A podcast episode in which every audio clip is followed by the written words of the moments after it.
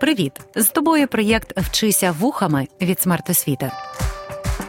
Вчитись можна не лише за столом чи партою, можна в потязі, автобусі, під час прогулянки чи лежачи у ліжку. Просто слухай і вчися. Привіт всім, хто мене чує. Мене звати Чорна Ната, і сьогодні я ваша вчителька історії. Щоб слухати мене зараз, ви виконали декілька нескладних операцій. Знайшли цей подкаст на одній з платформ або на сайті проєкту, або ж скористалися пошуковою системою. І зараз ви мене чуєте. Ви прийшли сюди з певною метою. Це може бути будь-що: підготовка до уроку, контрольної, екзамену чи просто задоволення вашої цікавості. Вам потрібна інформація, і я готова її надати. Тому вмощуйтеся зручніше, якщо маєте таку змогу. Сьогодні говоритимемо про те, у якому суспільстві ми живемо. І я постараюся пояснити, чому сам факт того, що я звертаюсь до вас, а ви мене чуєте та слухаєте, є однією з основних рис людства на початку 21 століття. Я думаю, що ви неодноразово чули про соціологічні опитування, дослідження та аналіз, а відповідно і про науку, яка цим всім займається соціологію. Вона вивчає суспільство, його структуру, функції, процеси та явища, які відбуваються в ньому або з ним. Науковці, що працюють в царині цієї науки, називаються соціологами. І хоча соціологія відносно молода наука, а її становлення відбувалося у 19 столітті, все ж науковці напрацювали багато знань, які розкривають закономірності та тенденції у розвитку суспільства. Чому ми з вами взагалі говоримо зараз про соціологію? Адже зараз йдеться про історію. Річ у тому, що соціологія допомагає зрозуміти соціальні процеси, які відбувалися або відбуваються. Історики використовують ці знання для того, щоб аналізувати минулі події та розвиток суспільств на різних історичних етапах.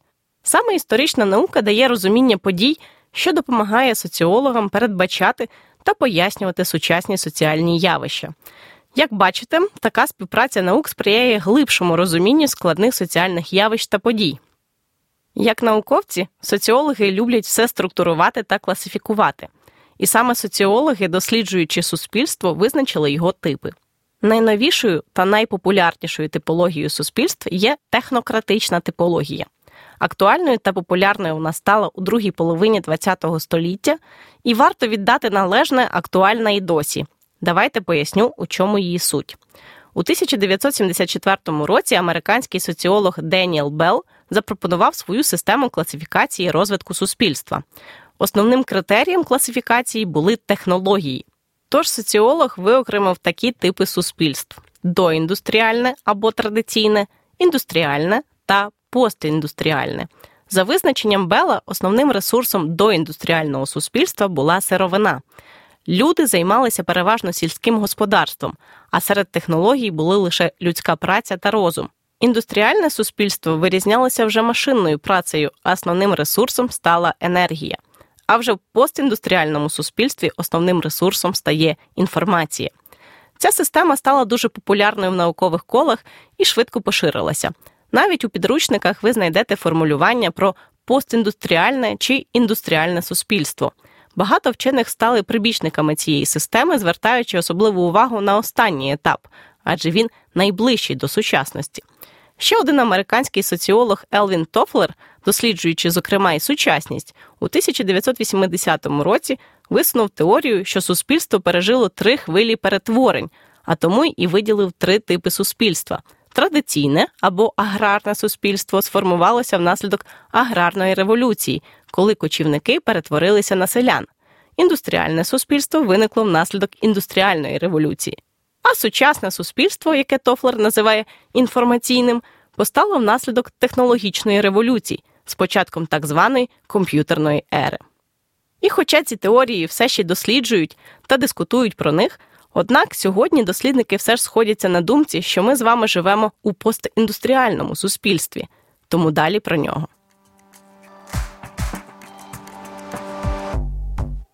Науковці досі сперечаються, хто ж таки першим використав термін постіндустріальне суспільство.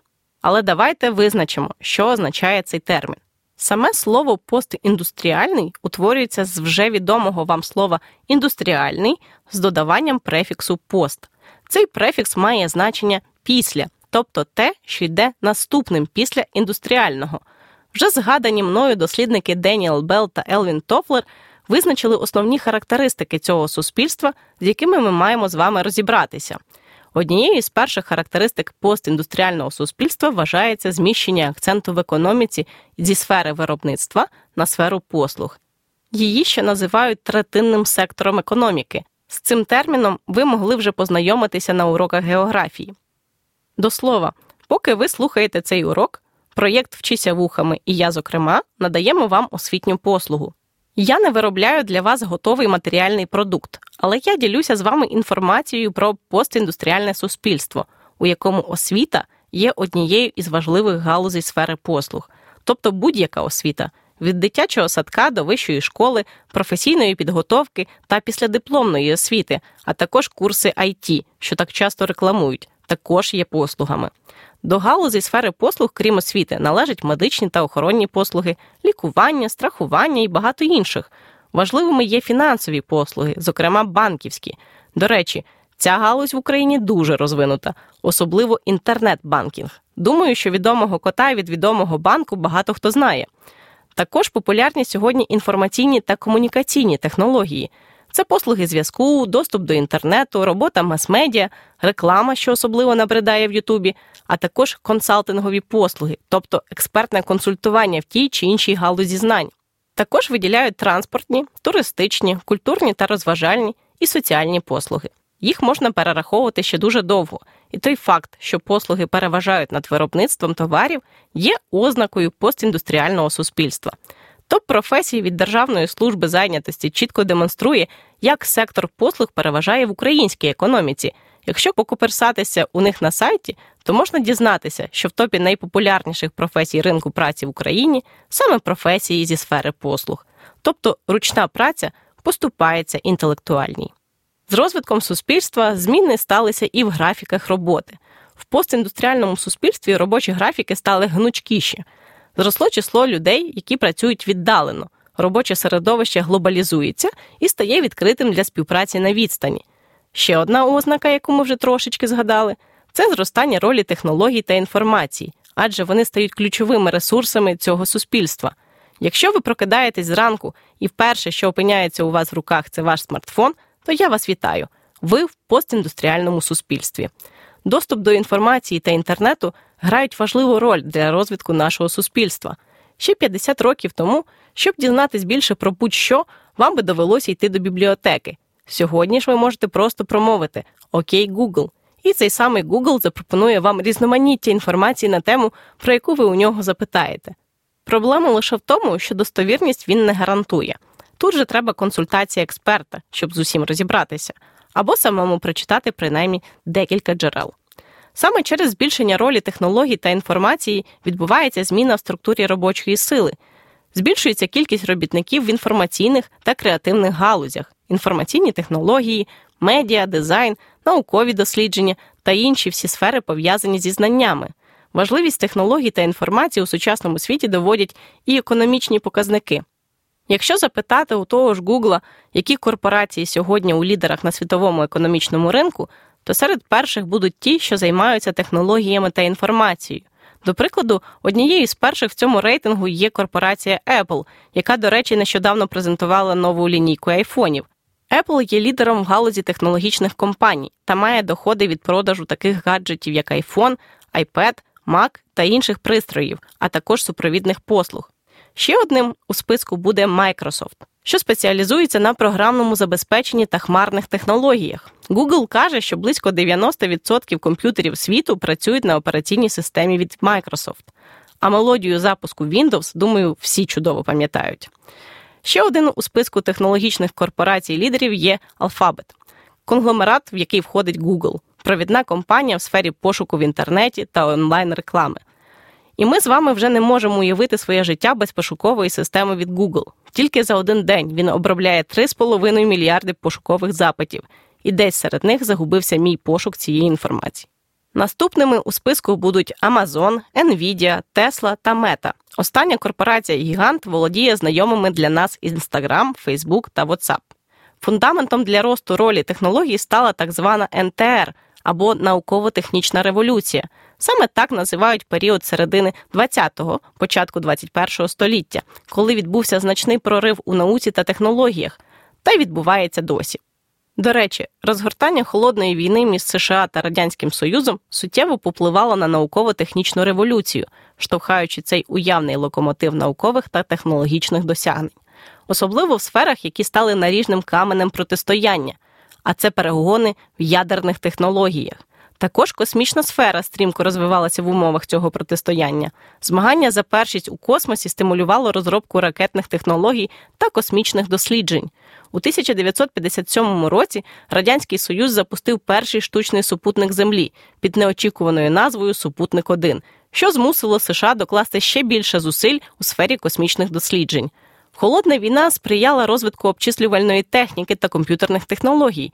Обидві сторони конфлікту вкладали значні ресурси в розробку комп'ютерів для військового та наукового використання.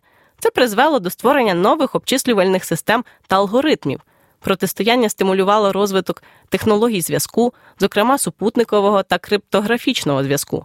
Ці технології були потрібні для розвідки та комунікацій військ. Зрештою, холодна війна створила конкурентну атмосферу, що прискорювала інновації і розвиток технологій. Багато з тих наукових та технічних досягнень згодом знайшли застосування в цивільних галузях, де вдосконалювали якість нашого життя та підвищували ефективність на виробництвах.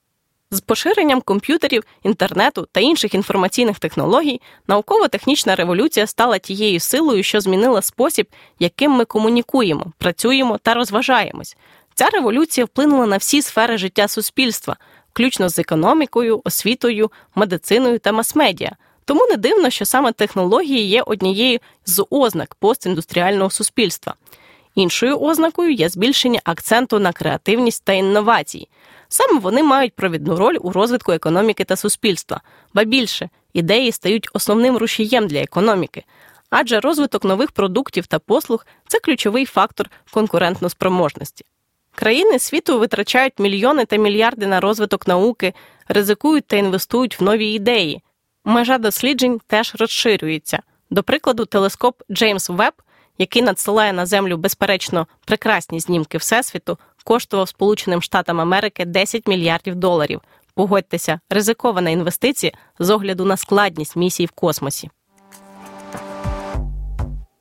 Разом з розвитком технологій, науки, поширенням інформації та зміні в економічному устрої світу відбувається зміна і у свідомості людини. Чому? Ну бо зміни торкаються всіх сфер життя. Також у постіндустріальному суспільстві зростає роль індивідуальної свободи та самореалізації. Вони стають важливими цінностями. Люди все частіше звертають увагу на освіту та особистий розвиток, а освіта впродовж життя стає базою для освітньої політики у світі, і Україна теж на цьому шляху. Наприклад, безперервна освіта стала однією з компетентностей для нової української школи. Зрештою, постійна освіта та розвиток потрібні, бо нові технології та інновації потребують постійного навчання та адаптації. А крім освіти та всебічного особистого розвитку, люди звертають увагу на творчість, на власний стиль життя. Чудовим прикладом цього є вражаюча кількість лайфстайл-блогерів, що заполонили наш медіапростір. Однак важливо наголосити, що зараз, в постіндустріальну добу, засоби масової комунікації, як от інтернет, соціальні мережі та телебачення, впливають на формування думок у суспільстві, ба більше вони можуть ставати частиною гібридних війн що стали помітним явищем на початку ХХ століття. Гібридна війна це війна, яку ведуть не лише за допомогою військ та зброї, а й з використанням політичного, інформаційного, економічного та культурного впливу. Інформація перетворюється на зброю в таких війнах, зокрема через розповсюдження неправдивої або спотвореної інформації, аби заплутати громадськість. Тут прикладами можуть бути фейкові новини та маніпуляції фактами а ще використання кібертехнологій для атак на комп'ютерні мережі та інформаційні ресурси інших країн, аби завдати їм шкоди, вкрасти інформацію або поширити комп'ютерний вірус. Гібридна війна знайома і нам з вами. Згадаємо російське вторгнення в Україну у 2014 році. Тоді Росія почала розповсюджувати різні фейки про війну, щоб замилити очі системі міжнародного права. Наприклад, згадаємо збиття Boeing 777 рейсу MH17 біля Донецька 17 липня 2014 року. Росія у збитті пасажирського літака звинуватила Україну і просувала цю точку зору у всіх медіа не лише всередині країни-агресорки, а й за її межами. Крапку у розслідування цієї справи поставив лише суд у Нідерландах, який закінчився 20 червня 2022 року.